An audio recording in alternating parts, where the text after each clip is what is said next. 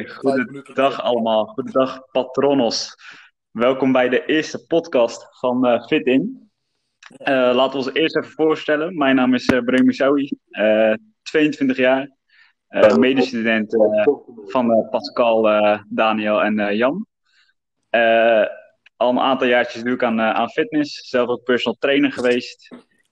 En ja, ik hoop dat ik de mensen binnen Fit In kan helpen. Jan, vertel eens meer over jezelf. Ja, mijn naam is Pascal Hoetelboer. En, uh... hey, wacht, wacht. Wat Dat. ja, bij mij. Hij uh, viel even weg. Want hij verbond automatisch met mijn oortjes. Ja, ah, joh, niet uit. Oké, okay, wacht. Ik gooi die oortjes even weg. Ja, gooi maar. Oké, oké, okay, ja, sorry. Nu hoor Jan, weer. Jan, ga door. Stel jezelf Ja, nou hoor, ik ben, uh, ik ben Pascal Wortelboer. ik ben, uh, nee, ik ben, uh, ik ben Jan, Jan van Duin. Ik kom uit Katwijk. en ik ben denk ik nu zo'n, denk twee jaar sporadisch bezig met fitness. Niet echt heel fanatiek. Gewoon wanneer het me uitkomt. Dus ik ben op vele gebieden ook nog een beginner. en daarom kan ik denk ik een mooie connectie opbouwen met ook heel veel andere beginners die hopelijk aansluiten bij Fit-In. Oké, okay, oké. Okay. Nou, Daniel, jij bent aan de beurt. Wie, ik? Ja. Er zit maar één, er zit maar één Daniel in de podcast. Nee, ja, ik hoor Ja, nou, ik ben Daniel. Ik ben uh, 21 jaar uit, oud. Ik kom uit Berkel, dorpje naast uh, Rotterdam. En uh, ja, ik doe al denk ik zo'n twee jaar serieus aan fitness. En daarvoor één jaar ook gefitness, maar niet heel serieus ja, je kent het wel, gewoon naar de sportschool gaan en wat dingen doen, een beetje alle apparaten afgaan en zo. En uh, daar ben ik dus na een jaar mee gestopt. Toen ben ik in contact gekomen met een personal trainer. Uh, ja, die heeft me toen eigenlijk alles geleerd. Met betrekking tot voeding ook. En hoe je oefeningen moet uitvoeren. En ja, nu denk ik zo'n twee jaar serieus bezig. Maar uh, ja, laatste half jaar, ja, door corona wel minder serieus. Omdat het natuurlijk ja, niet naar de sportschool kan. Dus ik train een beetje thuis met elastieken en zo. Maar ja, dat is even ja. over mezelf. Nou, ja, nou ja, dat over corona, daar gaan we het zo natuurlijk over hebben. Mm -hmm. Nou, eerst uh, Pascal nog. Ja. Vertel. Ja, jongens, uh, goeie, goeie dag. Bedankt voor het luisteren, sowieso. Ik ben Pascal, ik ben uh, 19 jaar, bijna 20, nog uh, drie weekjes. Ik ben in tegenstelling tot Jan wel gewoon normaal. en En dat kan ik mij gewoon normaal voorstellen. Dus uh, ik uh, zit nu drie jaar uh, in de sportschool, fanatiek. En daarvoor was het gewoon eens in de paar weken dat ik even ging om ervaring op te doen of zo. Of wat ik het leuk vond. Maar nu dus drie jaar serieus bezig. En ja, ik vind het ook heel interessant om er steeds meer over te leren. Dus vandaar ook deze server. En dat ik mijn kennis met jullie wil delen. Zodat jullie een betere reis kunnen maken door het begin van je fitnesscarrière als ik. Oké, ik vond dit netjes, te lang duren, Pascal. Dit was te langdradig. Ja. Even overnieuw? Ja, dat, gaan we wel knippen, ja, natuurlijk. Ja, ja. Doe maar, ja dat, dat vond ik uh, inderdaad ook te lang. Maar uh, Pascal, vertel. Uh, ben jij een beetje goed door de tweede lockdown heen gekomen? Ben je nog wezen trainen? Ja, het, het, het, het sporadisch eigenlijk. Zelden. Ik heb wel hier in mijn schuur getraind thuis. Maar dat was één keer in de week of zo, soms niet eens. Eén keer in de twee, ja, gewoon één keer in de week eigenlijk gemiddeld. En dan had ik ook niet echt de juiste, juiste middelen om echt een goede workout neer te zetten. Om echt spierpijn te krijgen. Maar ik heb wel. En wat, wat voor oefeningen deed je dan? Ja, ik heb, uh, ik heb een. Ik, heb, ik ben wel creatief geweest, dat wel. Ik heb een bezemstil gepakt en dan hing ik daar een tas aan met gewicht erin. Dan ging ik bijvoorbeeld uh, gewoon bicep curls doen. Dat soort dingen. Of, okay, okay. of opdrukken. Een beetje. Oké. Okay. Daniel, ben je ook zo creatief? Of, uh, nee, ja, hoe heb jij het gedaan? Ik ben niet heel creatief geweest. Ik, uh, eigenlijk begin van de eerste lockdown, dus uh, meer dan een jaar geleden. Toen ging ik met een vriend van mij trainen. En ja, hij is fysiotherapeut en ook personal trainer. Dus ja, ik dacht, ik ga gewoon met hem trainen, want hij weet wel wat we nu moeten doen. Maar ja, toen wisten we ook niet echt goed wat we moesten doen. We gingen een beetje naar een parkje en zo. Nou ja, dat was nou niet het allerbeste. En toen heeft hij heel veel onderzoek gedaan naar van die resistance bands. Uh, ja, hij heeft er heel veel onderzoek mee aan, zo naar gedaan. Hoe je daar goed mee kan trainen. Of dat nou echt een goede vervanger is van gewichten. En toen hebben we eigenlijk de eerste lockdown veel met die uh, resistance bands getraind. En ja, we merkten eigenlijk wel dat het gewoon uh, ja, echt wel goed holp, zeg maar. Met bijvoorbeeld push-ups met die resistance bands om je heen. Als je dat dan deed, dan maakte je die push-ups echt een stuk zwaarder. En eh, daardoor denk ik dat ik echt tijdens de eerste lockdown nauwelijks eh, kracht ben verloren. Omdat ik veel met die eh, banden heb getraind. Oké, oké. En eh, hoe maak je dan progressie? Door meer herhalingen te doen of eh, Nee, ja, je hebt andere banden? Ja, wij hadden dan zes verschillende banden. En je hebt dan bijvoorbeeld, je kan het zien als de gele, dat is de lichtste, dat kan je zien als 1,25 kilo. En je hebt dan de zwaarste, dat is bijvoorbeeld 25 kilo. Zo kan je het zeg maar zien. En je kan dus progressie boeken door telkens een band erbij te doen.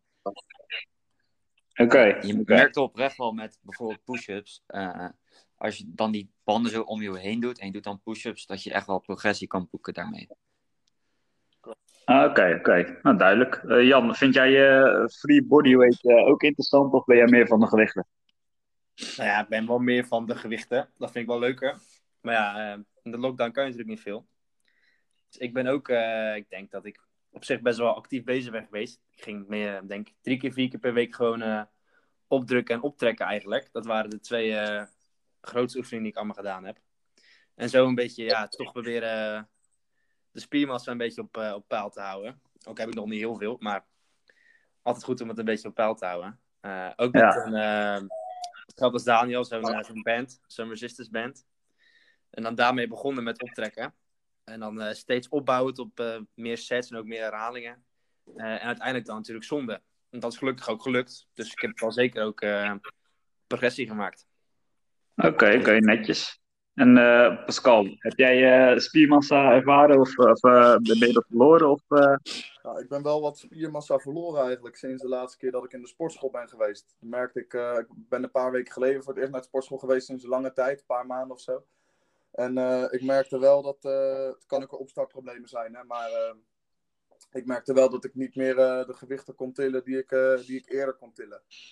Dus, Oké. Want, want hoeveel kilo woog je voor, voor de lockdown? Hoeveel kilo weeg je nu? ik, voor de lockdown woog ik 93,5 kilo en ik ben 1,92 meter, waarvan ongeveer 14% vet was. En nu weeg ik, nu weeg ik 89 kilo, waarvan denk ik eh, iets minder spier en eh, veel minder spier en, eh, en misschien wel hetzelfde aantal eh, vet. Dus eh, ik denk dat er wel spiermassa Oké. af is. Maar ik ga vanmiddag op de weegschaal staan bij de sportschool om te kijken wat de verhoudingen zijn nu. Oké, oké.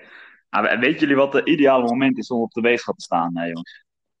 's ochtends denk ik, als je net wakker bent. Ja, ja, precies. ochtends als je net wakker bent. eh, als je wel echt wel redelijk wat slaap hebt gehad. Dus eh, niet als jij eh, drie uurtjes hebt geslapen. Nee. Maar als je wat, eh, ja, zes, zeven, acht uurtjes hebt geslapen. Naar de wc bent geweest. En dan op de weegschaal stapt. Dat is eh, het beste moment om op de weegschaal te staan. Dus dan leren we dat ook eh, lekker erbij. Die onthoud ik.